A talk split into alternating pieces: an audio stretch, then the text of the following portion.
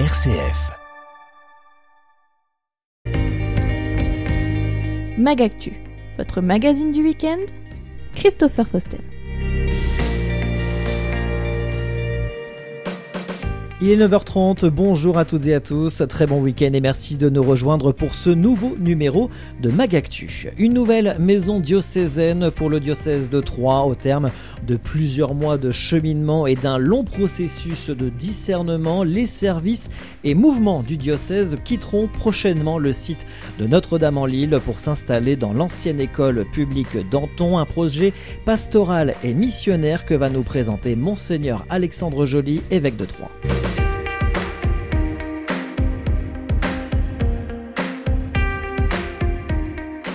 Monseigneur Alexandre Joly, bonjour. Bonjour. Merci d'être avec nous. Vous êtes l'évêque de Troyes. Ensemble, nous allons revenir sur votre dernier communiqué publié le 29 avril dernier autour d'une nouvelle maison diocésaine pour le diocèse de Troyes. Pour quelle raison une nouvelle maison diocésaine? Alors, Quand je suis arrivé dans le, dans le diocèse il y a un peu plus d'un an, c'est une question qui était déjà en route parce qu'en fait, c'est une maison qui est très grande qui avait déjà été réaménagé dans la fin des années 99-2000, euh, dans ces années-là, pour en faire une maison diocésaine. Et la maison commençait à coûter très cher euh, au diocèse. Le coût de fonctionnement euh, créait un, déficit structurel assez important que nous avions du mal à combler. Et puis la maison avait eu beaucoup de vie dans les années euh, début des années 2000 et c'était euh, un petit peu moins vrai aujourd'hui. Donc il y avait un choix important à faire pour ne pas grever toutes nos finances et être en difficulté sur euh, finalement la mission de l'Église. Donc ça c'était certainement le, point de départ de la réflexion. Et puis petit à petit, il est apparu qu'il était important et notamment à travers un, groupe de chrétiens qui s'appelle, s'est appelé Nouveau Souffle, qu'il fallait repartir sur un vrai projet pastoral. Donc c'était euh, eux, ils avaient imaginé autour de la maison, donc ils ont imaginé quelque chose. Mais j'ai invité les, les, les, chrétiens à se reposer la question de savoir quel genre de maison ils voulaient, et de, quelle maison ils peut-être ils rêvaient pour être conforme à ce que vit l'Église. Et donc on est passé d'une gestion immobilière à un vrai projet pastoral impliquant les différents chrétiens et qui nous a conduit à, imaginer euh, ça pouvait être dans cette maison. Puis en fait, on s'est rendu compte que si on voulait que ça aboutisse vraiment, il fallait qu'on soit dans un autre lieu. C'est comme ça que le choix a été fait de, vendre le bâtiment notre l'ensemble du bâtiment Notre-Dame en Lille pour s'installer dans, dans, de nouveaux bâtiments qui sont pas très loin d'ailleurs de la cathédrale toujours et qui sont euh, l'ancienne euh, école républicaine d'Anton. Alors je reviens sur euh, votre communiqué euh, publié le 29 avril dernier. Vous venez de parler, monseigneur, du nouveau souffle, du projet pastoral. Est-ce que cette nouvelle maison diocésaine fait partie des, des grandes lignes du projet pastoral que vous venez d'évoquer? Alors elle en intègre euh, un, bon nombre d'éléments. Ce qu'elle n'intègre pas, c'est que Nouveau Souffle avait imaginé un, développement de, logements sociaux, d'habitats de, partagés, de beaucoup de projets en lien avec Habitat Humanisme qui était possible dans les 4000 mètres carrés de l'ensemble Notre-Dame-en-Lille.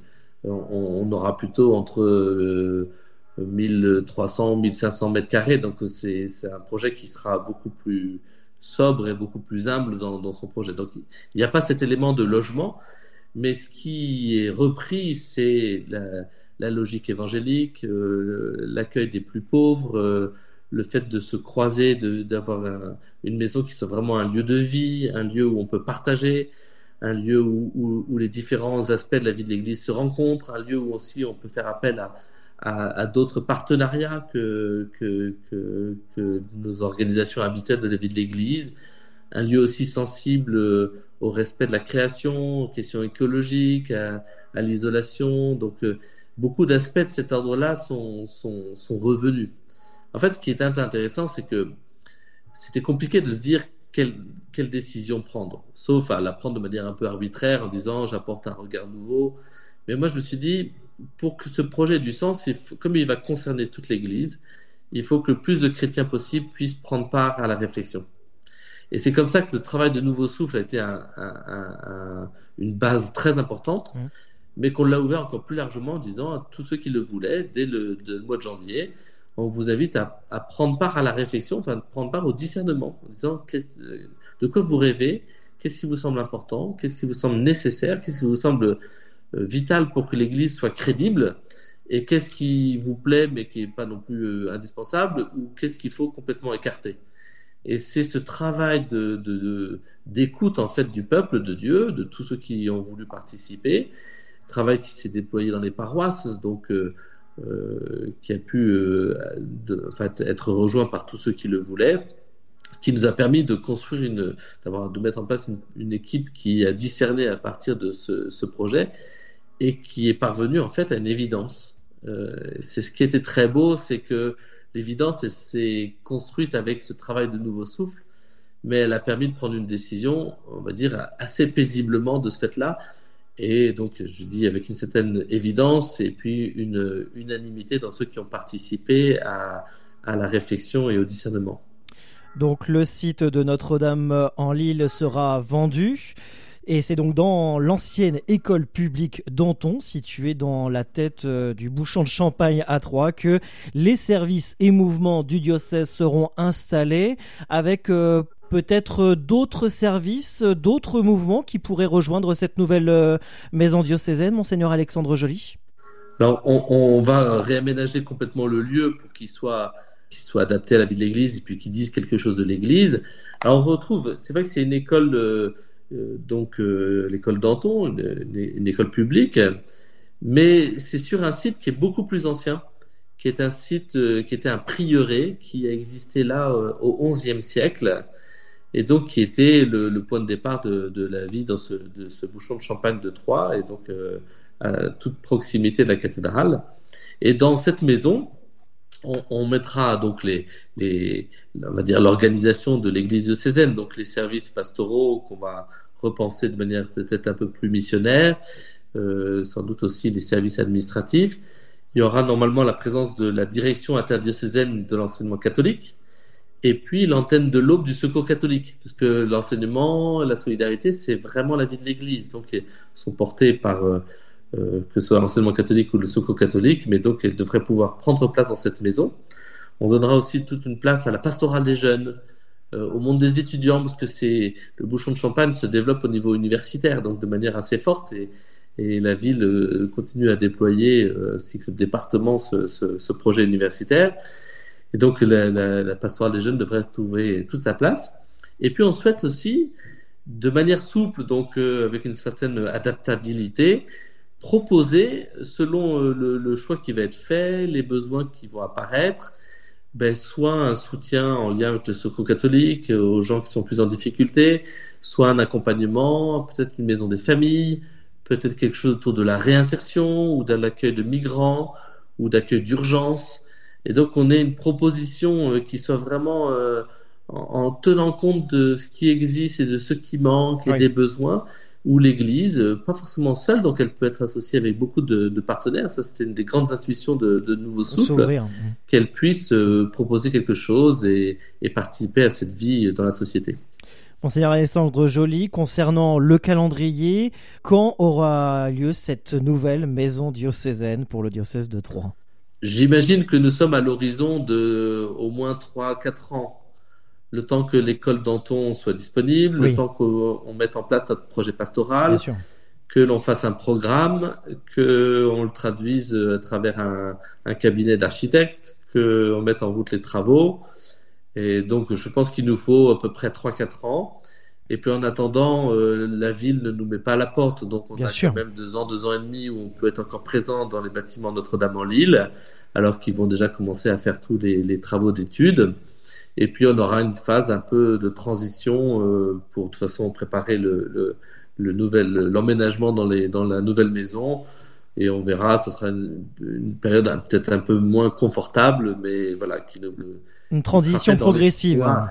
Transition progressive et avec la, la, joie de, de se préparer à arriver dans une nouvelle maison qu'on aura construite un peu ensemble. Monseigneur Alexandre Joly, merci beaucoup d'avoir été avec nous aujourd'hui sur RCF. Je rappelle que vous êtes l'évêque de Troyes et on informe donc à nos auditeurs cette nouvelle euh, maison diocésaine pour le diocèse de Troyes qui euh, aura lieu dans l'ancienne école publique d'Anton située dans la tête du bouchon de Champagne à Troyes d'ici 3 à 4 ans. Merci beaucoup Monseigneur Alexandre Joly. Merci à vous, à bientôt.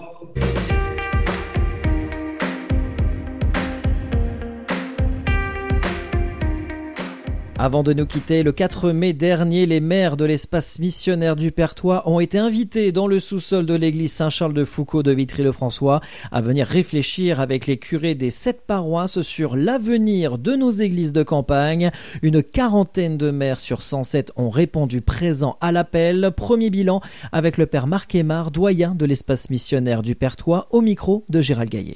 Père Marc, bonjour. Bonjour Gérald. Nous sommes dans les sous-sols de l'église Charles de Foucault. Vous venez de rencontrer un certain nombre de maires avec vos collègues curés, in solidum. Quel est le bilan que l'on peut faire de cette rencontre? Un très bon bilan. Première réaction très positive. Il y avait plus de 40 maires venus à l'appel de l'espace missionnaire, en sachant qu'on a invité 107 maires, puisqu'il y a 107 communes et bien sûr pas le maire de Vitry parce que Vitry c'est la ville. La rencontre concernait le devenir des églises de nos villages et en particulier des petites églises où il y a très peu de célébrations. Comment les maires ont perçu cette rencontre? Bah Déjà, c'était l'occasion de nous présenter, nous comme prêtres, mais aussi pas seulement prêtres. J'ai eu l'occasion de présenter mon adjointe, Laure Deguet, également aussi des membres des équipes pastorales de conduite, pour permettre aux maires de découvrir que l'Église, c'est pas simplement une affaire de curé, c'est une affaire de tous, laïcs, prêtres, et ensemble, on est attelés à cette même mission. Et notre préoccupation du devenir des églises, c'est pas une préoccupation des seuls prêtres, mais c'est aussi des, des laïcs des communautés chrétiennes. Et cela nous a permis aussi de présenter le fonctionnement actuel de notre église, parce que souvent on a une image de l'église avec un curé par village, et puis le curé qui connaît tout le monde, c'est fini, ça, c'est complètement dépassé.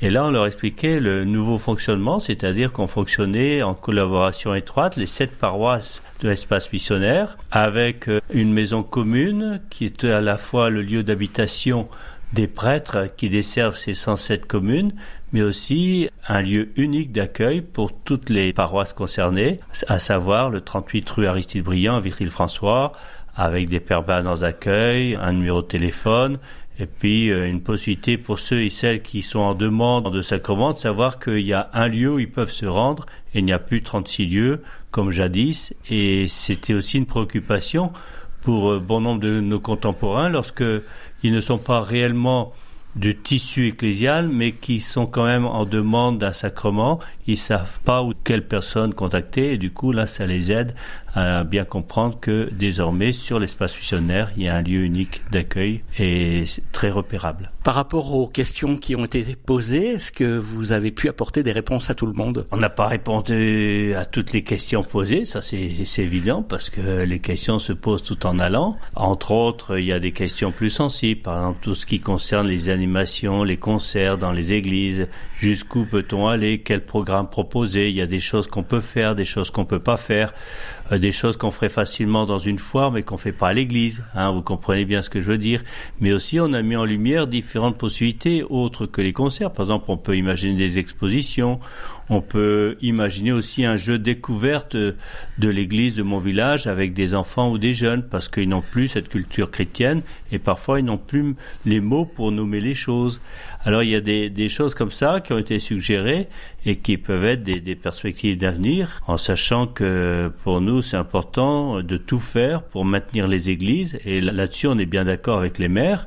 Eux souhaitent maintenir leurs églises même s'il y a peu de chrétiens et nous comme curés et comme laïcs engagés on souhaite faire tout ce que l'on peut pour maintenir ces églises. Maintenant, peut-être qu'il n'y aura pas euh, des messes dans toutes les paroisses euh, et dans toutes les églises, mais il y a peut-être aussi d'autres alternatives dans la mesure où euh, l'église c'est pas simplement la messe le dimanche. L'église c'est aussi un lieu qui rassemble, c'est un lieu qui aide à la prière, c'est un lieu ouvert à tous, c'est un lieu aussi de rencontre, de partage, Et c'est à nous de discerner ensemble ce que l'on peut vivre et proposer aujourd'hui. Père Marc, merci. De rien, Gérald, et au revoir, à bientôt. Ainsi s'achève ce Mag Actu. L'actualité près de chez vous à retrouver également sur notre site rcf.fr et les réseaux sociaux Facebook, Twitter de RCF Cœur de Champagne. Prochain point sur l'actualité près de chez vous, c'est bien sûr lundi matin dans votre matinale RCF avec le journal local de 7h et 8h. D'ici là, très bon week-end à tous.